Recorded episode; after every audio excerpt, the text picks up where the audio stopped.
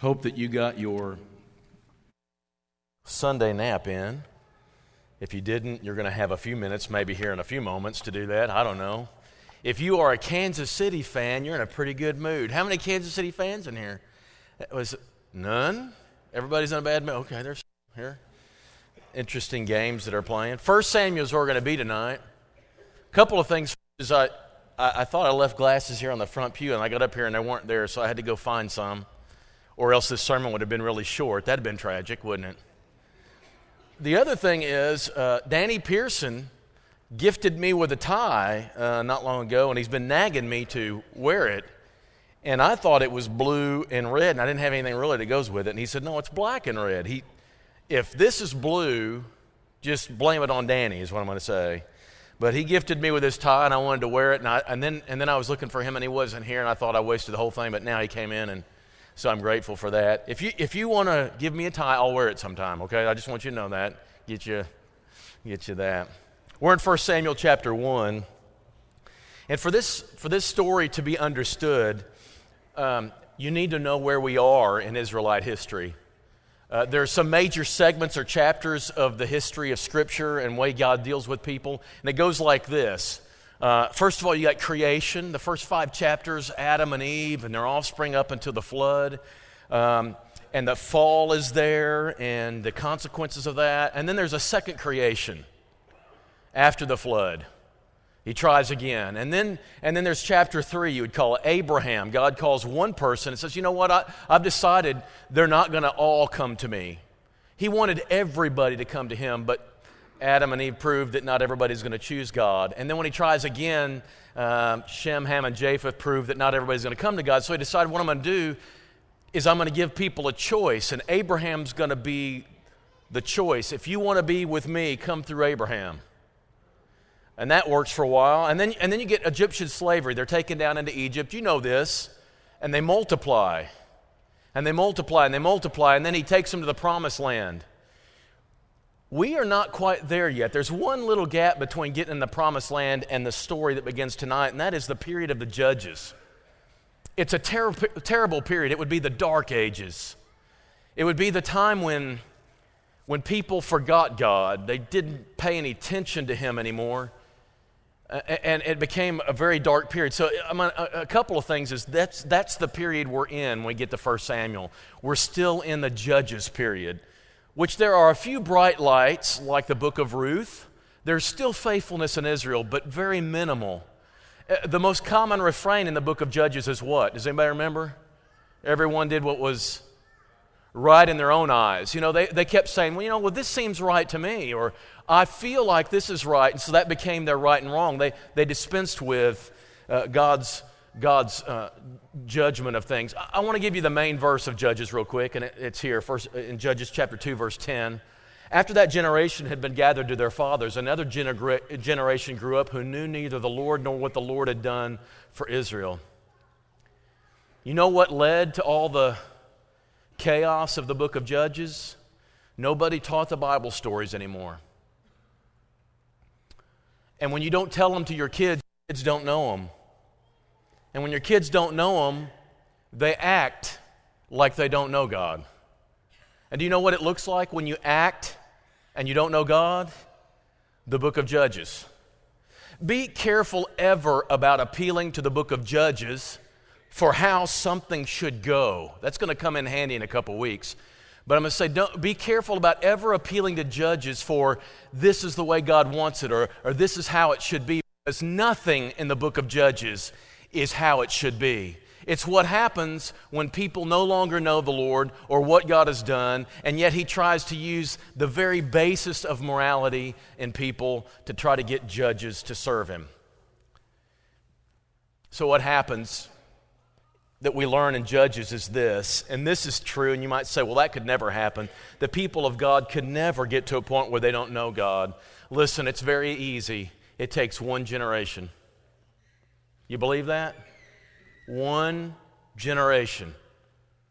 You can have a family heritage of faithfulness for 10 generations, but you take one generation that decides, I'm going to dispense with all that. I'm not going to teach my kids. I'm not going to teach them morality. They're not going to know the Lord or what the Lord has done for us. We're not going to give credit to God for what He's done in our lives. We're just going to live our lives uh, just kind of like our own, using our own judgment for right and wrong. One generation and it's gone, and you've got the judges again. I don't know if you make a comparison between that and our country these days. I don't know. Some of the stuff that's come into our country and the things that we're entertaining, it's happening very fast. It's coming down the pike, right? And that's where Judges comes in. I'm going to do what's right, what I think is right, what I determine is right for me. And then at the end of the, the book of Judges, we know that the tabernacle that's been move, maneuvering around with people is now stationed in one pl- place called Shiloh. And let's see this next verse. I think uh, it's a verse on here. And it goes like this And the people of Dan set up a carved image, right? uh, for themselves. And Jonathan, the son of Gershom, the son of Moses, and his son were priests to the tribes of the Danites until the day of captivity of the land. They set up Micah's carved image that he made as long as the house of God was at Shiloh. What relationship is this false priest to Moses?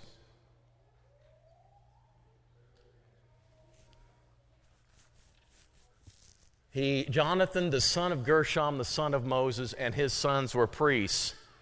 So you got Gershom who was born, right? we we see him born in the book of Exodus. His son becomes a priest to false gods, two generations beyond Moses. Moses takes them to the promised land. They see the amazing thing of the books of Exodus. His son sees that stuff too, at least a lot of it, at least some of it. He sees it. But his son is already becoming a priest to a false God in the land of Israel. It took one generation. That's it. And here he is being a false priest already, the grandson of the man who led him through all this stuff. It's just amazing how fast it is and how fast it happens. And yet, those are the moments when God seems to work his magic. And so, God has always kind of let his, his plan get on thin ice. Like, for instance, I'm going to begin with you, Abraham, and make a huge nation of people. And Abraham's got all these ideas in his mind, and it takes him 25 years to have one kid. A very unpromising start. And you got periods of silence in this story. Between Judges and Exodus, there's 400 years of total silence. You're wondering, where is God in all this? Uh, uh, and then, and then between, between the Testaments, between the end of the Old Testament, beginning of, of Jesus coming on the scene, another 400. God, God works mysteriously, and He always seems to let it come through on the very thinnest of threads. And that's what He's going to do now. In the book of 1 Samuel, it's time for something different to happen.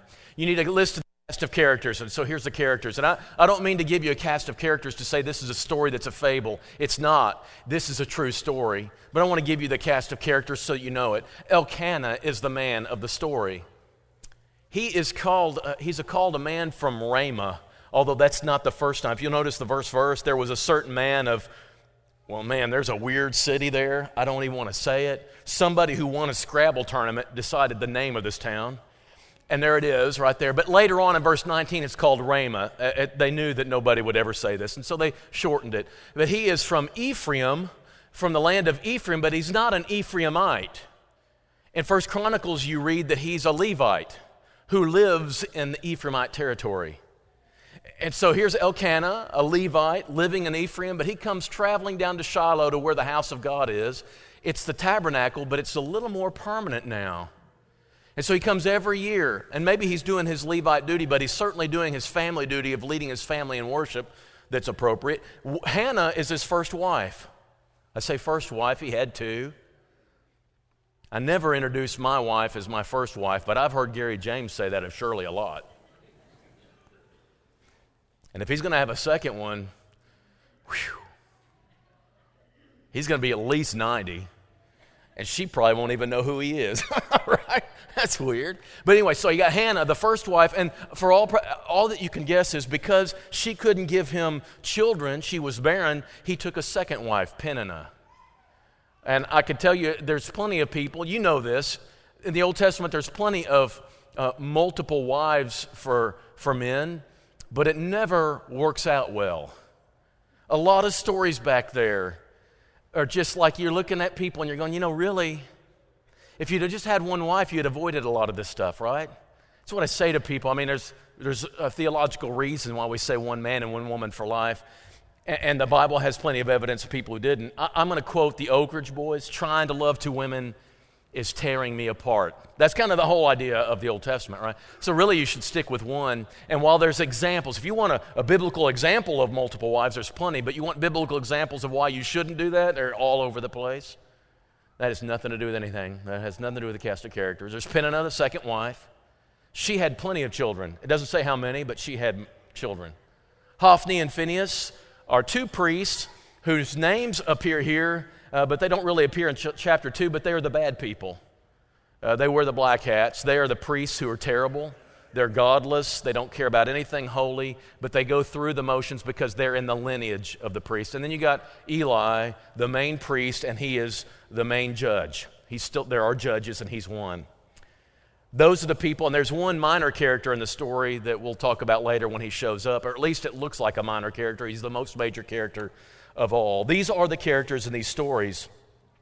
Elkanah took his wife, his two wives, their children, every year year after year after year. That's the way it describes it in the language of Scripture. Every year took him to the, to the, to the temple or to the tabernacle uh, uh, for a proper worship of God. Every single year. He considered it important and he offered up a fellowship offering there. He took his sacrifice and they killed the sacrifice. And the way fellowship worship, uh, fellowship offerings work, uh, worked, you offered your sin offering, you offered your burnt offering, that was all consumed there.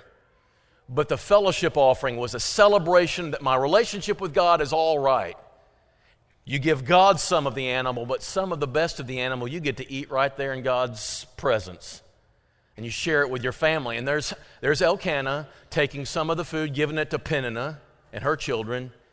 He takes some of it for himself, and he gives a double portion to Hannah. What you know is he loves Hannah. In fact, she's always going to be his number one girl, right? Now, that's, that's a little lack of romantic when you have a number two girl there, too, all right?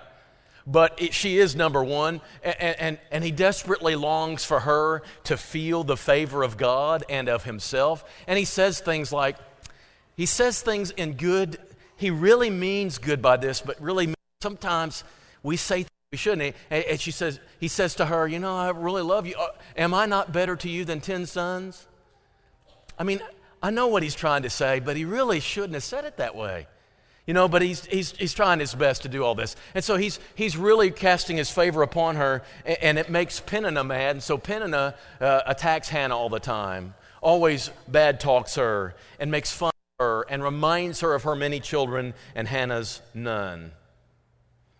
It got so bad that Hannah would be upset and she wouldn't eat that portion of food and she would, she would just be so disturbed by it that she couldn't hardly even worship. But this particular occasion in 1 Samuel chapter 1, she decides she's going to go and pray.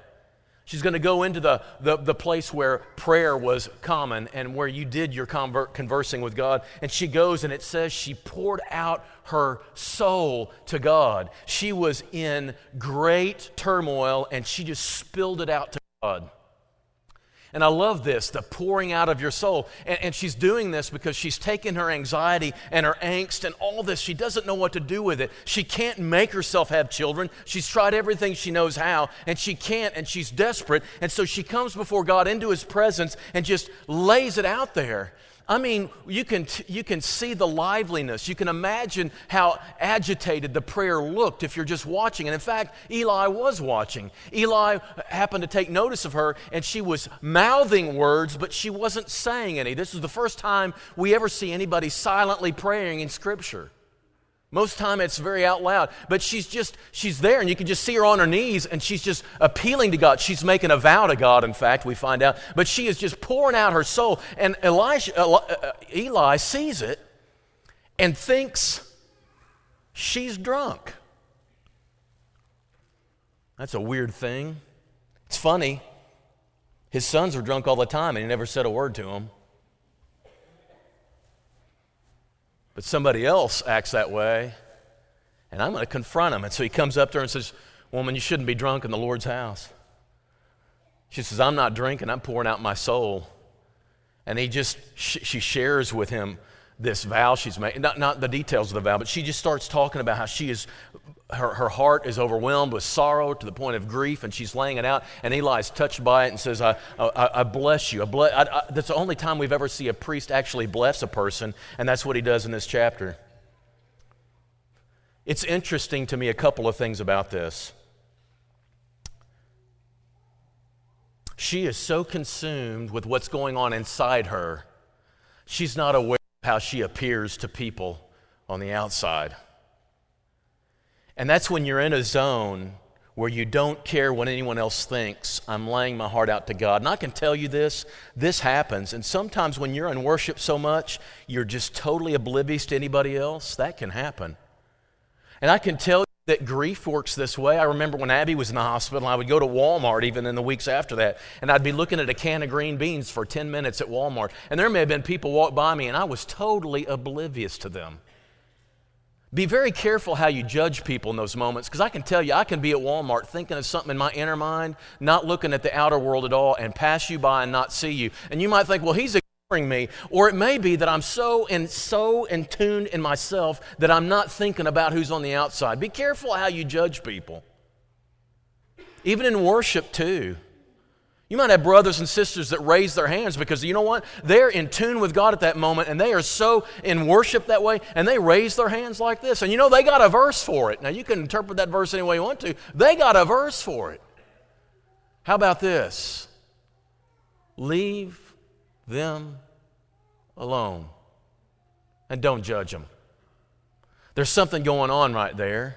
And it's interesting to me how often in Scripture, when someone is in tune with God, it's interpreted as drunkenness. Isn't that weird? Don't you think that's weird? I want you to think in Acts chapter 2. What did they think? The disciples were full of the Spirit, and what did the people on the outside think? They're drunk.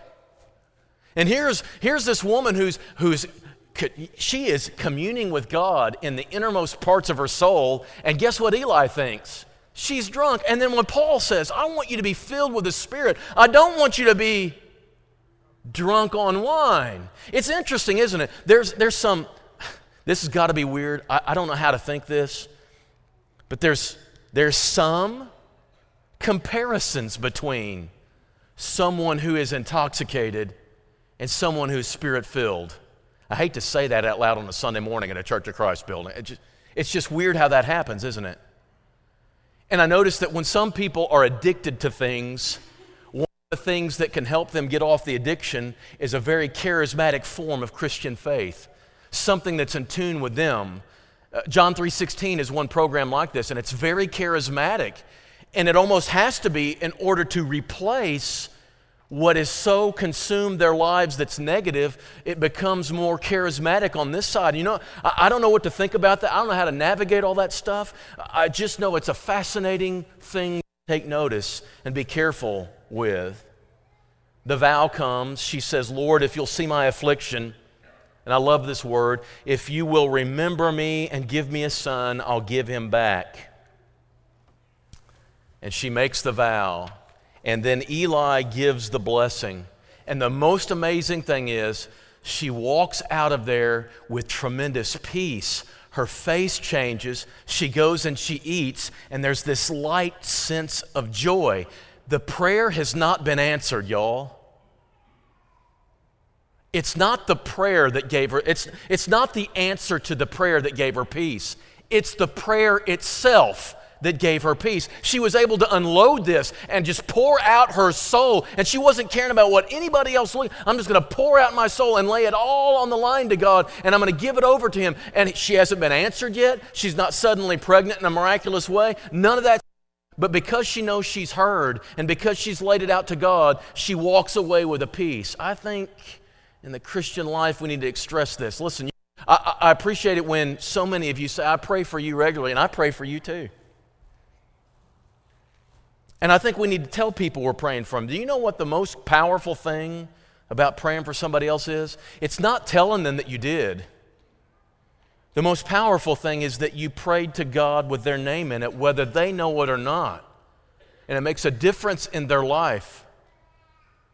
And for her, it made all the difference knowing that God heard And she poured out her heart and she lightened at that very prayer, even before it was answered. But it was answered, wasn't it? She went home, and by the way, this, this, is, a, this is a prayer that requires human effort. I'm just going to put it that way. They go home and they continue marital relations. So this is not a miraculous birth. They did their part and God did his. It says that they went home. Elkanah knew his wife, his wife Hannah, and she, the Lord, remembered her. I've used that line in prayers lately for people maybe who, who really long to have children. I'm saying, God, remember them. I love that phrase, remember them. It's not that they've been forgotten. Don't use it the same way. It's not the same remember that we're thinking of. This is a remember like God was ready to act now. I think this is uh, best illustrated in Exodus chapter 1 and 2. Uh, God looks upon and hears the Israelite cry in slavery in Egypt, and it says, The Lord remembered his covenant. Had he forgotten? No, he hasn't forgotten. But for 400 years, he just watched, he didn't intervene. He just watched, but now it was time to kick into gear and put the jumper cables back on the plan of God and let's start it up again. Let's get something going. And that's what he tells Moses in Exodus chapter 6. He says the same thing. The Lord remembered the covenant. And here it says he remembered Hannah. She has a child. She names him Samuel, heard of the Lord. So uh, a year or two goes by. I don't know how it doesn't say the time, but a year goes by. It's time for Elkanah to take the family back, but she's pregnant now. And she says, I'm not going with you this year. I'm going to wait until this child is age of weaning, two to three years. In there. I'm going to wait till he's two or three years old, and then I'm going to go down and offer my sacrifices, and I'm going to give this child to the Lord. Now, that sounds really noble, but I'm wondering, you know what? If you're going to give your child to Valley View, does that mean the preacher and the secretary have to raise it? I mean, that's what I'm wondering. Who's going to actually do the stuff, right? Who's going to actually correct this child?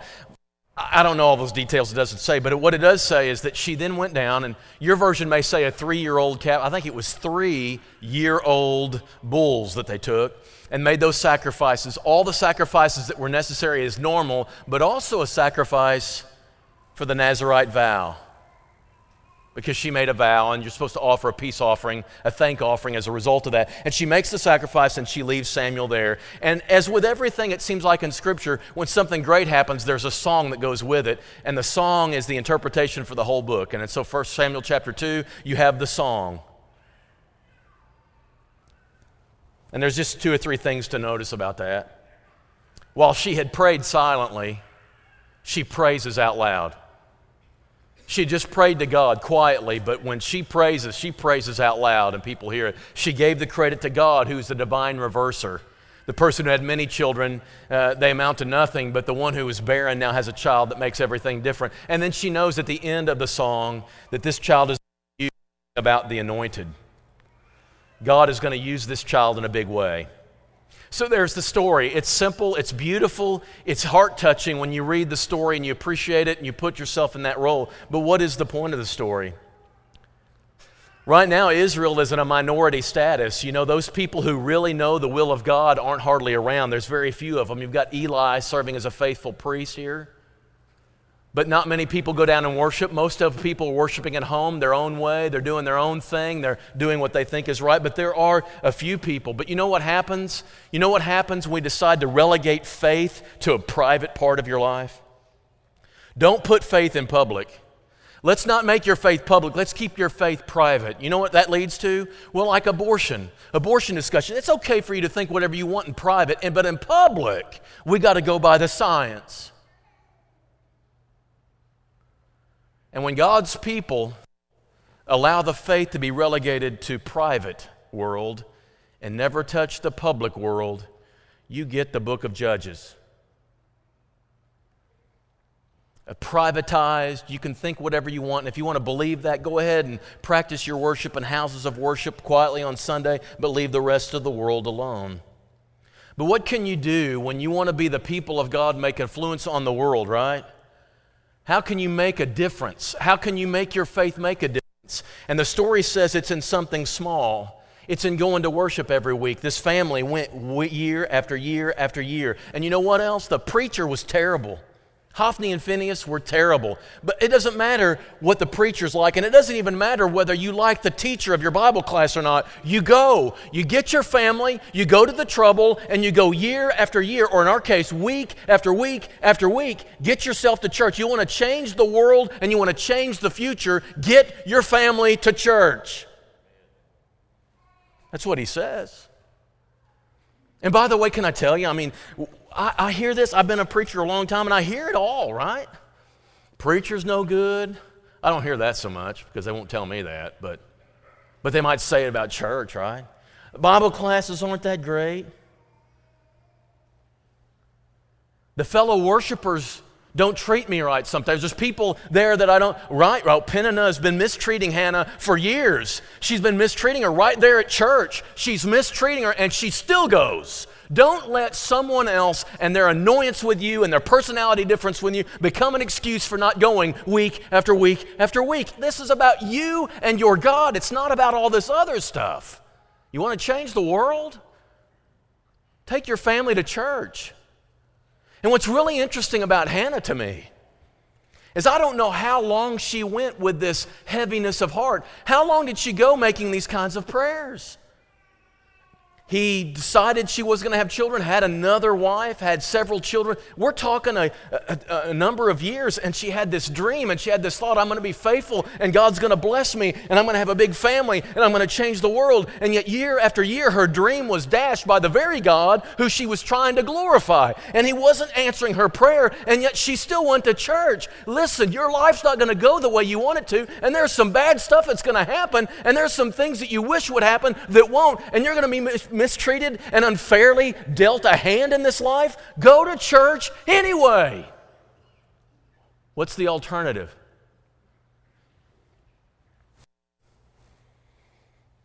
Take the broken heart, take the heavy heart. Don't let it be something that kills your faith. Let it be a trial that refines it. I'm not telling you this is a prototype that if you just pray silently, pour out your heart to God in the middle of church where the preacher can see you and think you're drunk, that it's going to turn out this way. Can you still worship and can you still walk with God even when your dreams are forced to change by the very God you're trying to glorify? She did. And year after year after year, her prayer was said, No, no, no, no, no, and she still came. The greatest lesson to me of this chapter is have a bigger view of what your children are than you have right now. Genesis 18 19, God said this to Mo- Moses.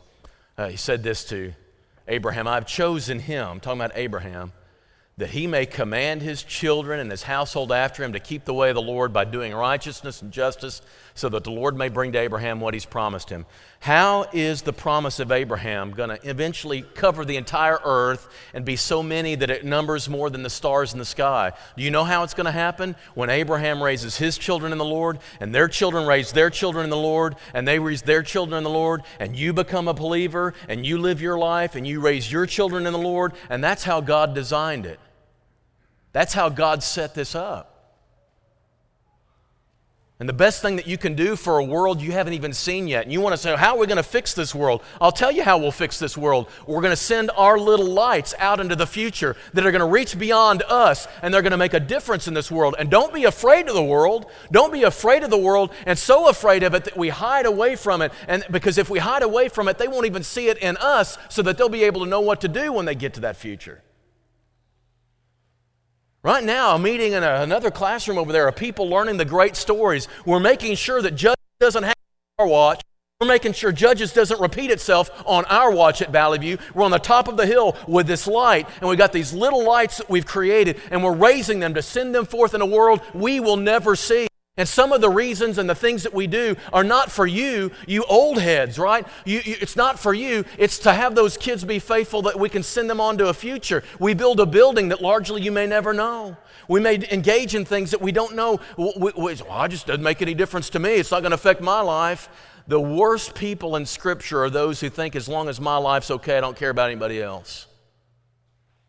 Hezekiah, given 15 extra years, and he, he messed it all up. God came to him and says, Because of what you did, this nation's going to be a mess. But I'll let you die in peace. And Hezekiah says, Great, at least I'll die in peace. That's really all you care about? This church cares about us being faithful today. We also care about our children being faithful days hence. We care about that. And what I love about her is that she, she, she sings this song, and it's the first time the word the anointed ever shows up. It's in verse 10. And what she knows is this child that she has, this child that she has, is going to play a role in changing the dark ages. It's a little light that is given, she's given birth and she takes it to, to the temple of God and it becomes a bigger light. And then that Samuel, that Samuel then becomes the one who finds David, the man after God's own heart, who, who becomes the king of God. And then his offspring becomes the king who becomes Jesus. This child has a role, and it's the greatest honor she can think of. It's not your kids are not just for you, your kids are lent to you for a time to hand back to God so that they can change the world. We need to have a bigger view of our kids than what we have. I'm guilty of this, not thinking bigger. And so she says in verse 11, I'm your servant, I'm your servant, I'm a servant, three times, servant. And when I have my child, I'm going to lend him to the Lord. And we all need to be doing that. We all need to be preparing to give our kids back to the Lord and let them be a light that shines in this world and makes a difference. So, what does that mean? It means we pray for our children. It means we go to worship all our lives, week after week after week, even after our children leave home. And part of the reason you need to go to church it's for your children. I knew a guy, he's at Center Hill, and we talk about this all the time. His kids graduated, got married. He lost a little motivation to go to church because for so many years, part of the reason is got to get my brood there, got to get my brood there. I want to make sure they're there. And now he doesn't need to take care of his brood, right? Suddenly your motivation to go is lacking a little bit. But you know, you know what? You grandparents, your grandkids need to see you coming to church day, week, week, week after week. They need to see that, that it's a family heritage. It's something we value. It's for ourselves, but it's also for our kids. Create the heritage. If you don't have one, if you didn't inherit one, make one. Start one. If you received one, honor it. We stay in marriages maybe that, we're less, that are less than ideal, partly for our children. And while that's bad talked in our culture, can I tell you what? It's legit. If there are seasons of life, you can't stand the old boy, she can't stand you, and you just stay together for your kids, God bless you. And I pray that God will restore that love in due time. But if it's just for the kids, it's legit. We impact the future that we will not be part of through our kids. We have a say in how the future goes by how we raise our kids. We send faith forward through our kids, and we learn about and address our own selfishness. I learned partly, I'm still not done, but I learned partly my selfishness when I got married. Anybody else want to say amen to that, really? Did you learn when you got married just how selfish you were? And you thought, well, that's kind of been refined, but then you have children and you realize, man, I value that three, uh, three hour, that three o'clock sleeping in the morning, and Michael never has it anymore. It's the greatest badge of his fatherhood, though.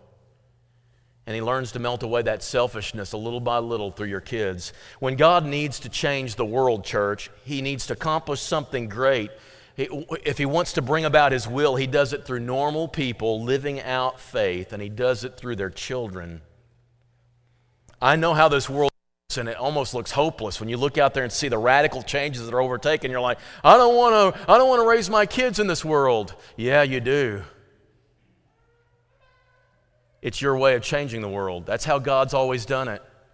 How many times did god start something new through a child how many times we just did the christmas story how did jesus come as as a child how did it start with Isaac as a child? It was, it was just narrow escape so many times, and through a child. And the Old Testament Christmas story is Samuel. Through a child, he starts to change, and it's through our children we're going to change the world. First Samuel lets us know if you live in dark ages and you live in a world that's less than it should be, let's be the people we should be. Let's raise our kids to be what they should be, and let them help us change the entire world. Only, though, if we're prayerful people, week after week after week, modeling the kind of life it's going to take.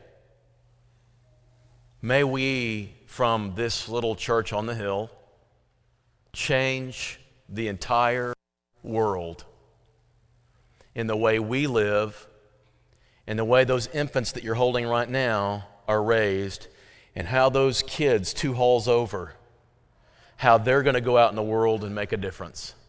And may God help us to dispel the darkness with the light of the world. I hope you're participating in that, and I hope that you believe it because it's the truth and it's how we're going to make a difference. Let's be the church on the hill by raising our kids and sending forth into a world we'll never see. But we got to do something today for that to happen then If there's anything we can do for you spiritually, make it known as we stand and sing the invitation song.